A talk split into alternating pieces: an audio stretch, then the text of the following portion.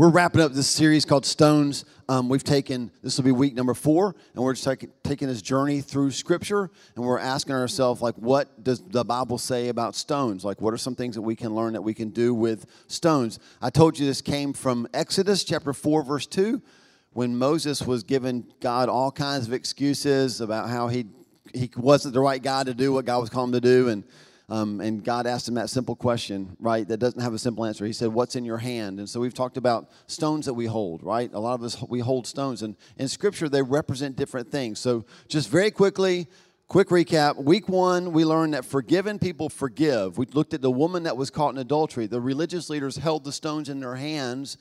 And we said that in a divided world, and we're in one, in a divided world, we need to drop the stones. And so dropping the stones is a sound of forgiveness, right? Week two, we learned that blessed people bless. That was when compassion was with us.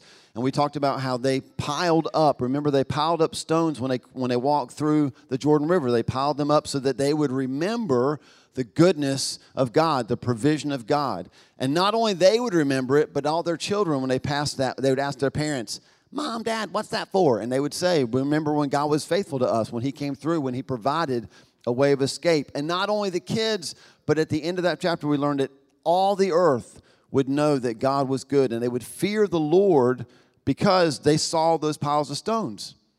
And so, what we talked about was in a hurting world, we need to use the stones, the things that God has given us, that He's blessed us with your job, your bank account, no matter how big or how small, the fact that you're breathing, your life. We need to use the blessings of God to bless other people. Last week, we learned that raised people praise. We said that in a confused world, we need to silence the stones. We looked at Jesus when he was entering the um, when he was entering Jerusalem and he said, when he was challenged, like the religious leaders said, Tell all these people that are proclaiming you as the Messiah, tell them to be quiet. And his comment to them was, If they don't say it, these rocks are going to say it.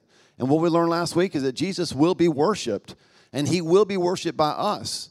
The question is, will we start now when we can, or then when it's too late? Right? He will be worshiped. And so we need to silence the stones with our praise. Now, y'all sang great this morning. Wasn't the person next to you? They were like so good. But it's more than just music, right? It's more than just singing. Worship is our lives. When we lay our lives down, and what we learned last week, we're going to continue with this week. Because when we worship, we live our lives as if Jesus is what? Lord, and He is. So a life full of worship is actually a life that says, Jesus, you're Lord and there's nothing in my life that deserves or demands my full allegiance like you. And when we live like that, hey, even if you're a bad singer, you're still a great worshiper. Because that's what worship is. Music's just a, one part of it, right? How we read the Bible, how we live the Bible, how we interact with other people, the things, how we post, how we speak, all of those are worship, and they all fall under the lordship of Jesus. This morning, we're going to be in 1 Peter. You can go ahead and turn there, scroll there, however you get there. 1 Peter chapter 2, verses 4 through 9. And here's what we're going to see this morning as we wrap this series up. In a broken world, we need to become the stones. In a broken world, we need to become the stones. Here's your three word big idea rebuilt people rebuild. So we're going to break this into three. I'm going to sound like such a great preacher because they all start with R. Ready? Here's the three points. We're going to talk about the reality, the remedy, and the result. Everybody say that was good. Weren't you impressed? You're like, that was good, right? We hope all the stuff that comes after that is going to be just as good. So let's talk about the reality. And, and you're going to you're to agree with this right away. We're broken people living in a broken world. Is this not true? Have you noticed this? Not, the, not just those people. We are broken people living in a broken world. In Isaiah 53 6, I want to read that to you quickly, explains why and how we get broken. Here's what, here's what the prophet said He said, We all, like sheep, have gone astray. Each of us has turned to our own way, and the Lord has laid on him, Jesus, the iniquity of us all. We all, like sheep, have gone astray. Each of us have turned to our own way what we learn here is the longer that we turn away from God's way and go our own way, the greater the likelihood of brokenness. Okay? Now, it does not mean um, if you're following Jesus that you're never going to experience brokenness, right? But it does mean that when God says, I've got a way for you to go, and we go the other way, it increases the likelihood of brokenness in our lives. I'll show you how I got that. Acts chapter 26, verse 14. Paul's recounting his conversion story, and he says this We all fell to the ground, and I heard a voice saying to me in Aramaic, Saul, Saul, because Paul used to be called Saul, why do you persecute me? It's hard for you to kick against the goads. Now, that is the weirdest verse. It's hard for you to kick against the goads, right? And so, what does that mean? Well, this is an agricultural time. And so when the oxen, when they would be put out in the field and they would they would try to get the ox to go a certain way, if the ox tried to go its own way, then there were these like sticks that had iron tips that were pointed and sharp. And so if the ox tried to go its own way, it would it would get hit by that. It was called a goad. So what Paul's hearing from the Lord is like, why are you why are you persecuting me? And don't you know that it's hard to kick against the goads? Interpretation. God's saying, I have a way that I want you to go, and every time you try to go your own way, you're causing yourself pain. That's just reality. Now it sounds cold, doesn't it? Like if somebody at work tomorrow came to you and said, "I just need, I need help. I need some counseling. I need somebody to help me. Like, can you help me figure out what's going on in my life? I am really hurting." You don't necessarily want to look at them right away and go like, "Well, you're just a rebel." But it's possible. It's possible that if God has a perfect way for us to go, and we're trying to go our own way, that we are hitting up against things that He's put in place to keep us from going over the cliff. Drive your car into a guardrail. Will you cause damage to your car? Yes. That was an easy answer. Will you still be alive? We hope so. That's what the guardrail's for. The guardrail's not there so you won't damage your car. The guardrail's there so you won't take your car over the cliff and die. And sometimes there's damage in our lives, y'all, because we're trying to go our own way. That's just reality. It doesn't mean that we're not going to experience brokenness if we turn and submit to God's way. And here's how we know this. This blew me away. I didn't even see this till this week. Isaiah says that we all like what? Yeah. If you're following Jesus, what are you? Just making sure you're getting this. We think this is for all the bad people who are like goats, but he said we all like sheep. Sheep have a tendency to do what? Go their own way even after you come to Jesus. How many of you yesterday woke up and were like, on my to do list is not sin? You probably didn't have it written out, but I bet that was your goal. And by last night, your head was on the pillow going, Oh God, forgive me for, and like all these things, right? And like you had such a great plan. And before you could get your first cup of coffee, the kids asked you a question. You were like, Stop? You know, like that demon came out because you hadn't had your. Like, it's amazing, isn't it? How easy it is for us to go astray. And when we do, we kick against the goads. It's a phrase we don't use a lot. Maybe we should bring it back. I don't know. It's weird. But we kick against that, that stuff in our life that He's put there to stop us. Pain reminds us that what we just did, we ought not to do again. Right?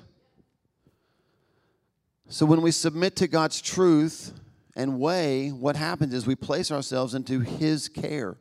The reality is that all of us need a Savior, but we also all need a shepherd.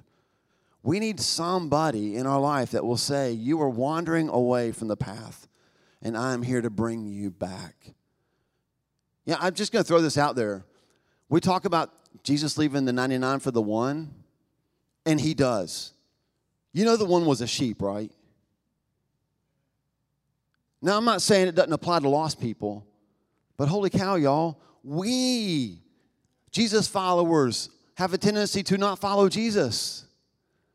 And he speaks to that here. We, like sheep, have gone astray. And the reality is, we are broken people in a broken world. So let's get to our passage. Let's get to the remedy. That's the reality.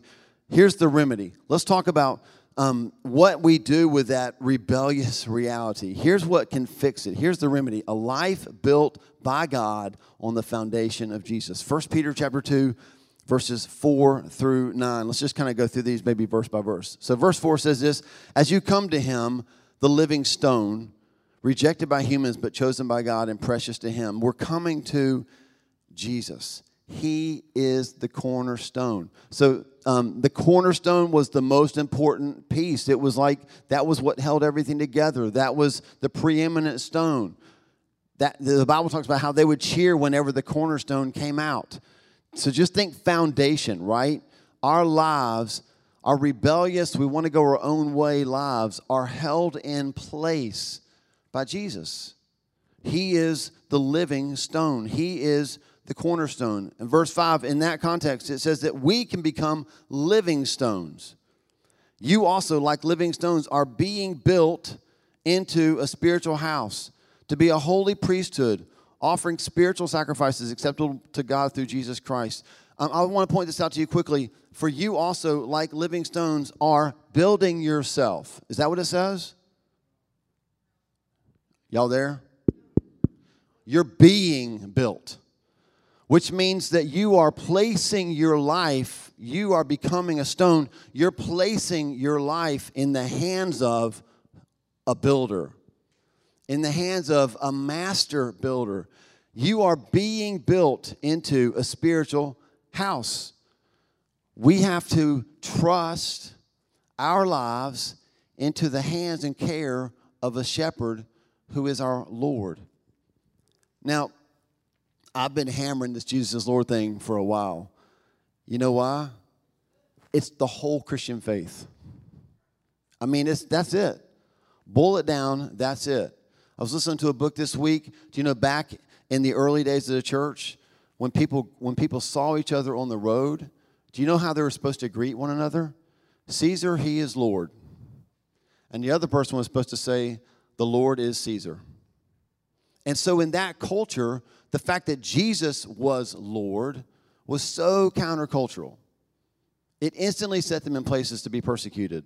Because if, if, I, if I was not a Christian and I was greeting Wendy and she was, and I said, Caesar is the Lord, her only response back to me would be, uh, no, Jesus is Lord. Instant persecution how much trust did they have in God to place their lives in His hand, right? And that's where we are today. When we say Jesus is Lord, what we're saying is, I trust you. I'm a stone. Take me and you, you put me where you need to put me. You fix me how you need to fix me. You do whatever you need in my life. You use goads, you use chisels, use whatever you need to form me and place me where I need to be. And in verses 6 through 8 in 1 Peter chapter 2, we see that some people chose not to do that. It says, See, I lay a stone in Zion, a chosen and precious cornerstone, Jesus, and the one who trusts in him will never be put to shame. Now, to you who believe, the stone is precious, but to those who do not believe, the stone the builders rejected has become the cornerstone, a stone that causes people to stumble, a rock that makes them fall. They stumble because they disobey the message. When we don't obey the word, when we don't obey the message, we stumble. There are people right now who are stumbling. They're stumbling over Jesus because they simply don't want to submit to what he says. Josh McDowell, he, he's spent his whole life like just defending the faith, right? As an apologist, defending the faith. He tells the story of talking to an atheist, and he answered every one of the atheist's objections, every one of them. And he said to the atheist, Well, now can, we re- can I pray with you to receive Jesus? And he said, No. Well, why not? What further objection do you have? He said, well, I don't have any objections, but if I pray with you, I'm going to have to move out. I live with my girlfriend. And Josh McDowell said he realized in that moment, it's not about the head, it's about the will. I don't want to submit and when we don't submit to Jesus being Lord, then we can't be used as stones. The only way to become a stone in his hand is to submit to his lordship. These people that were stumbling, they stumbled because they heard the message and they didn't obey it because they didn't want to. And in verse 9, look at I love this. But, we'd say the Bible's full of big buts, and here's one of them. But you are a chosen people, a royal priesthood, a holy nation, God's special possession, that you may declare the praises of him who called you out of darkness and into his wonderful light. I want you to see this when we allow Jesus to be our cornerstone, we're chosen by him and placed by him. He chooses, he looks and oh, this is what I need. He chooses us and then he places us. Ephesians chapter 2 verse 10 says that you and I are masterpieces made by God. 1 Corinthians 12, 18 says that he has placed each one of us in the body where he sees that we fit. Right? And then I love Ephesians 2.20. Ephesians 2.20 um, talks about, let me see if I can find it. Nope, I can't find it. Look it up on your own. Ephesians 2:20. It's good. All right, verse 9. Look what happens when we allow God to place us in the wall. Okay? Two things happen when you allow God to place you in the wall. One, others see the goodness of God and others see the light of God. This is the remedy, y'all. The remedy to our brokenness is to allow the master builder to take us, prepare us, and then place us where He wants us to be. And here's the result Isaiah 58, verses 10 through 12. In the context, he's just God has just told them that they're fasting the wrong way, that they're fasting trying to get what they want. And anytime we do something to try to get what we want, guess who's not Lord? Jesus, right? He says, But if you spend yourselves, verse 10, in behalf of the hungry, and satisfy the needs of the oppressed. In other words, if you bring your life under my lordship, then your light will rise in the darkness and your night will become like the noonday. The Lord will guide you always. He will satisfy your needs in a sun scorched land and it will strengthen your frame. You will be like a well watered garden, like a spring whose waters never fail. Your people will rebuild the ancient ruins and you will raise up the age old foundations. You will be called repairer of broken walls, restorer of streets with dwellings. What I want you to see is the result is that when we're rebuilt by God, we begin to rebuild. We're not people who just talk about the problems, we become part of the solution. He places us where He wants us to be, and rebuilt people rebuild. I hope you see this that light shines out from darkness and darkness around us becomes light. We're trying to get away from all the darkness, right? And he actually says, in the darkness, you're going to shine. I want to close, um, I want to read Matthew chapter 16, verse 18, and then we're going to watch a video. Jesus looks at Peter after Peter had confessed that he was the Messiah, and he said this. You've heard this verse before. This is not going to be new. I tell you that you are Peter, and on this rock I will build my church. The rock of Jesus as Messiah, right? I will build my church. And so here's what I want you to hear it's a little bit of a different perspective. The building of the church, this is about growth in the church. Who's the church? We are, right? So, this statement, I will build my church, is a promise from God that He's going to build the church. This is about growth in the church. We've made it about growth of the church. And it's true, as we, as we grow, the church does grow, right? But this is about us as the church being grown by God. He will grow and build the church. He will pick us up. He will get us ready and He will place us where He wants us to be. And as He does that, guess who sees it? The darkness because our light shines from around the darkness. The darkness around us becomes light because we're there, because we've placed our lives in the hands of the master builder and we have said, You do what you want to do. I want to end this by showing you a quick video. Um, well, it's not quick, it's a little bit long. And I've shown it one other time, and when you watch it, you're going to be like, if it summed up your message so much, why didn't you just show the video, right? But this is the perfect way for us to end, perfectly sums up how we struggle with the promise that God is a master builder and that when we become the stones, we can trust Him to prepare us and make us the masterpiece that He wants us to be. Ephesians 2:10 says that we are God's workmanship, his masterpiece. I don't know about you, but when I get up in the morning and look in the mirror, I don't really see a, a masterpiece, you know? I mean, maybe a Picasso. It's like, but I want to be his masterpiece. I want to be everything he created me to be. And so I go to him in prayer and I say, Dear Heavenly Father, do whatever it takes to mold me into the image of your Son. Make me your masterpiece. In Jesus' name I pray. Amen. Hi, Whoa, who are you? I'm God. You said the prayer, so here I am. You're not God. No, I am. You said the prayer. That's how it works. Okay, okay. If you're God, then uh, make it snow in here. You know what? I really don't want to make it snow in here because it'd get kind of yucky. Yeah, you're not God. Why do you say that? God wouldn't say yucky. I do. It's a Greek word. Oh. Okay, okay. Um, if you're God, what does Lamentations 15:9 say? Lamentations is only five chapters. It's a very short book. Oh, why was it so short? I was tired of lamenting. Oh. Okay, okay. If you're God, who's going to win the World Series this year? I'm really not into playing games. Why are you so much into playing games? You are God. What gave it away? You answered my question with a question. I did. yeah, I do that, don't I? I did it again. Step right up. Here we go. Okay. All right. Hey, what are we doing? I'm going to make you into my original masterpiece. This is the process. Oh, okay, got it. Yeah. Wait, wait. What are these about? These are the tools I'm going to use to make you into my original masterpiece. Okay. Hang on. Yeah, I thought you were a carpenter. that's my son. Step right up. Here we go. Okay. Oh, hey, God. Mm-hmm. How do you know what to chisel away and what to leave? I take out everything in your life that doesn't belong there, kind of like dead weight. Ooh, speaking of dead weight, could you chisel right here?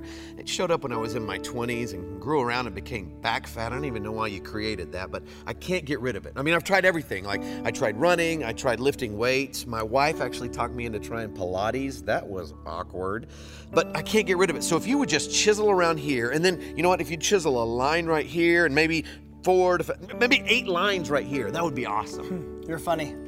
You made me that way. I also made the platypus. The platypus. All I'm saying is, most of my children, when it comes to this process, they just want to talk, but they don't want to do the work. So, do you want to talk or can I chisel? Talk, chisel. No, talk, no, no, no, no, no. I choose the chisel. All right. Through my Holy Spirit, I'm going to bring up things in your life that I want you to work on. Like your anger. I created the emotion, but you use it in the wrong way. Um, you compare yourself to others instead of me. You tell little white lies because you want to people please. You're lazy, but you try to fool everybody by looking really, really busy. You have a problem with lust? Time out. I don't really have a problem with lust. You don't have a problem with lust. No, I can do it anytime I want. Hang on a second. I mean, I, I- got to admit, I, I feel like you've been doing some great work, and I'm looking pretty good right now. All right, when you look in the mirror, who do you see? I see me. Okay, then I need to keep chiseling away because ultimately you and other people need to see my son. Okay, don't misunderstand me. It's just um, when I look more like Jesus, people get uncomfortable around me. I mean, even my church friends, and they're like, "Oh, you're holier than thou," you know. And, and I don't, I don't think I'm supposed to make people uncomfortable. So what you're saying is you'd rather play God in certain areas of your life than for me to be God over your whole life. that is not what I said. That's what you meant. Yes, it is. Um, it's hard to talk to you. You know everything that I'm thinking. I'm just saying you've done some great work. Maybe we take a break, a sabbatical from each other. You know, I'll stay right here, and then you That's know. That's just it. You never just stay right there. You're either moving toward me or away from me, but never you just stay. What you're doing is called control. Do you want to control things in your life or can I chisel? Control, chisel, control, no, chisel. chisel, chisel. All right. But can we chisel where I want? That's called control. Oh, okay, I'm sorry.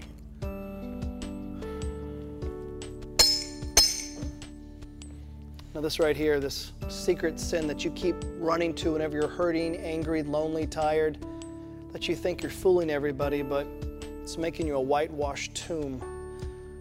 Are you ready for me to chisel this out of your life? Yeah. See, it's a process. It's not a sprint, it's a marathon. It's your whole life. And you care so deeply about what other people think of you. It's rubbish, it's garbage. The greatest thing you're ever going to hear is at the end of your life when you hear me say, Well done, good and faithful servant. That's what you keep your eye on. That's the prize, heavenward. Oh, that hurts. Oh, trust me, this hurts me more than it hurts you. Right. Okay. I'm sorry. I, I just I don't think you understand this pain. Pardon me? You're asking me to sacrifice a lot, God. Don't talk to me about sacrifice. I know all about sacrifice. I sent my son to die on the cross for pain, for sin, but I also did it for another reason to give you freedom. Do you know what insanity is? Insanity is doing the same thing over and over and over again, expecting different results.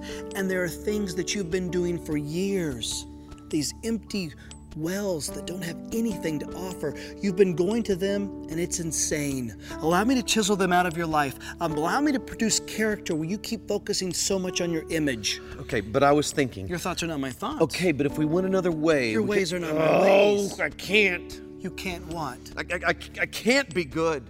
That's your excuse. That's your excuse is that you can't be good. It's not an excuse. I can't. Oh, my child. In the beginning, I said it was good. I made you good. Be good. Yeah, but you and I both. What? Nothing. No, what is it? Nothing, okay? You wouldn't understand. I, God of all the universe, wouldn't understand something one of my children has to say. Try me. It's just, um. I let you down so many times, God. No, my child. You were never holding me up. I hold you up with my victorious, righteous right hand, never the other way around. In this relationship, I hold you up. Okay. Chisel away. But just just be prepared for what you're going to find in there. Because I know who's inside there. Because I get up every morning and I look at him in the mirror and I hate who I see. Because deep inside there, this this this little kid who gets up every morning and dresses like an adult. And I go out and I, and I, I try to do what I'm supposed to do, but I can't, okay? I can't be who everybody else expects me to be. God, I can't even be who I want to be, much less who you created me to be. And so inside is this scared, stupid little kid. But you chisel away, just be prepared. You have listened to so many voices for far too long that were not from me. And you have totally bought into the lie, haven't you? You think you're junk, don't you? When you lay your head down at night after you've done the dance to get the hug, you think you're junk. Listen to me. I don't take time to make junk. How can I show you that my love for you stretches as far as the east to the west? That how can I show you that my love for you has no end? I know. Reach in your back pocket. What? Reach in your back pocket. Why? Are you arguing with me? Reach in your back pocket. Oh, God. yes? I just meant, God, I'll do that right now. You're just saying my name in vain. Come on. It's, it's a name, it's a saying. It's a name above all names. It's more than a saying, it's more than a name. I want to teach you something about my name. Reach in your back pocket. Oh, my God. You know what that is? Yeah, it's a uh, it's a note. I, I wrote it when I was in college. How did you get this? Hello. Oh yeah. Go ahead, read it. I love Angie. Other side. Sorry.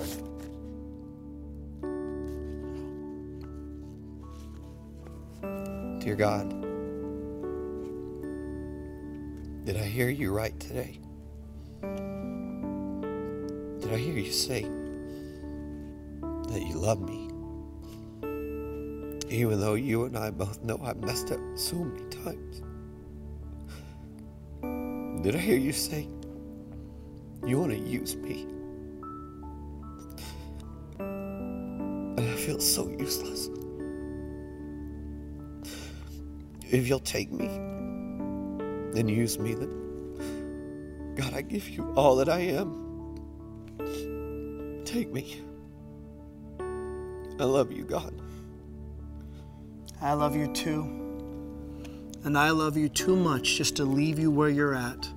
This salvation that you hold, I don't want it to be some sentimental gush or some head knowledge. I want you to work it out in every detail of your life. And when problems come and chaos happens, don't look at it as a, as a prison, but look at it as a father disciplines his child. A father disciplines the ones he loves. I know, but it's going to be tough. Yes, but you bought into the lie thinking everything was going to be easy when you gave everything over to me. There will be trouble in this world, but be of good cheer. I've overcome the world.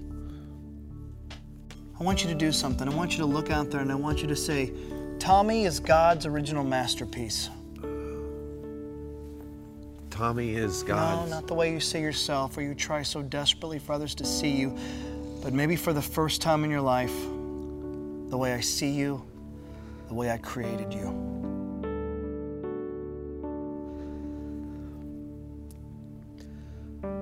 Tommy is God's original masterpiece. Yes, you are.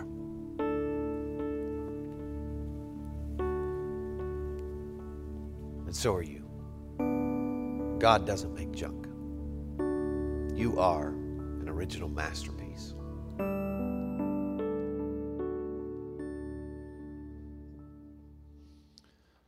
I want you this morning to leave here committed to becoming a stone. And that means no more control. We just place ourselves into the master builder's hand and we say, Hey, you, you chisel me however you want me to be.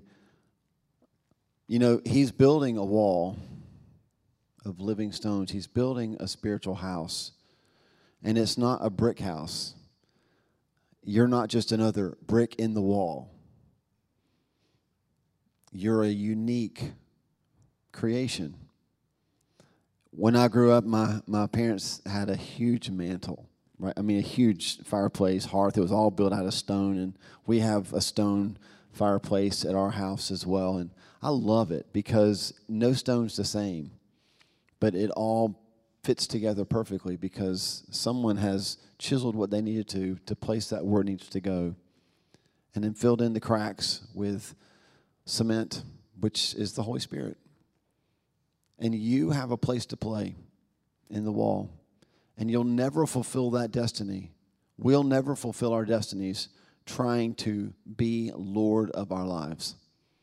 It only comes because we say you know what? I'm willing to let you rebuild me and then put me in the wall, put me in that building so that I can help rebuild other people. God's plan for you and for me is to place us in the house as living stones so that we can help other people find their place in the house as living stones. Said it another way placed people, place people. It's what we do.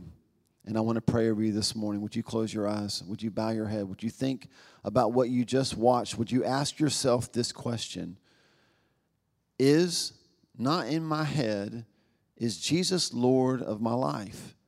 Not do I think he's Lord, do I agree mentally that he's Lord, but in my life, is he the master builder? Do I trust him to chisel away what I do not need? so that I can look less like myself and more like Jesus. God, I pray over everyone that's in the house right now. I pray that their hearts would be stirred, that they would realize, God, that the greatest plan that you have for stones in the Bible is that we would be living stones built on the foundation of the cornerstone of Jesus. And I pray, God, that when we live that way, our lives would shine in the darkness, and the darkness will not overcome the light that pours out of people who live when Jesus is Lord. And I thank you for that, God.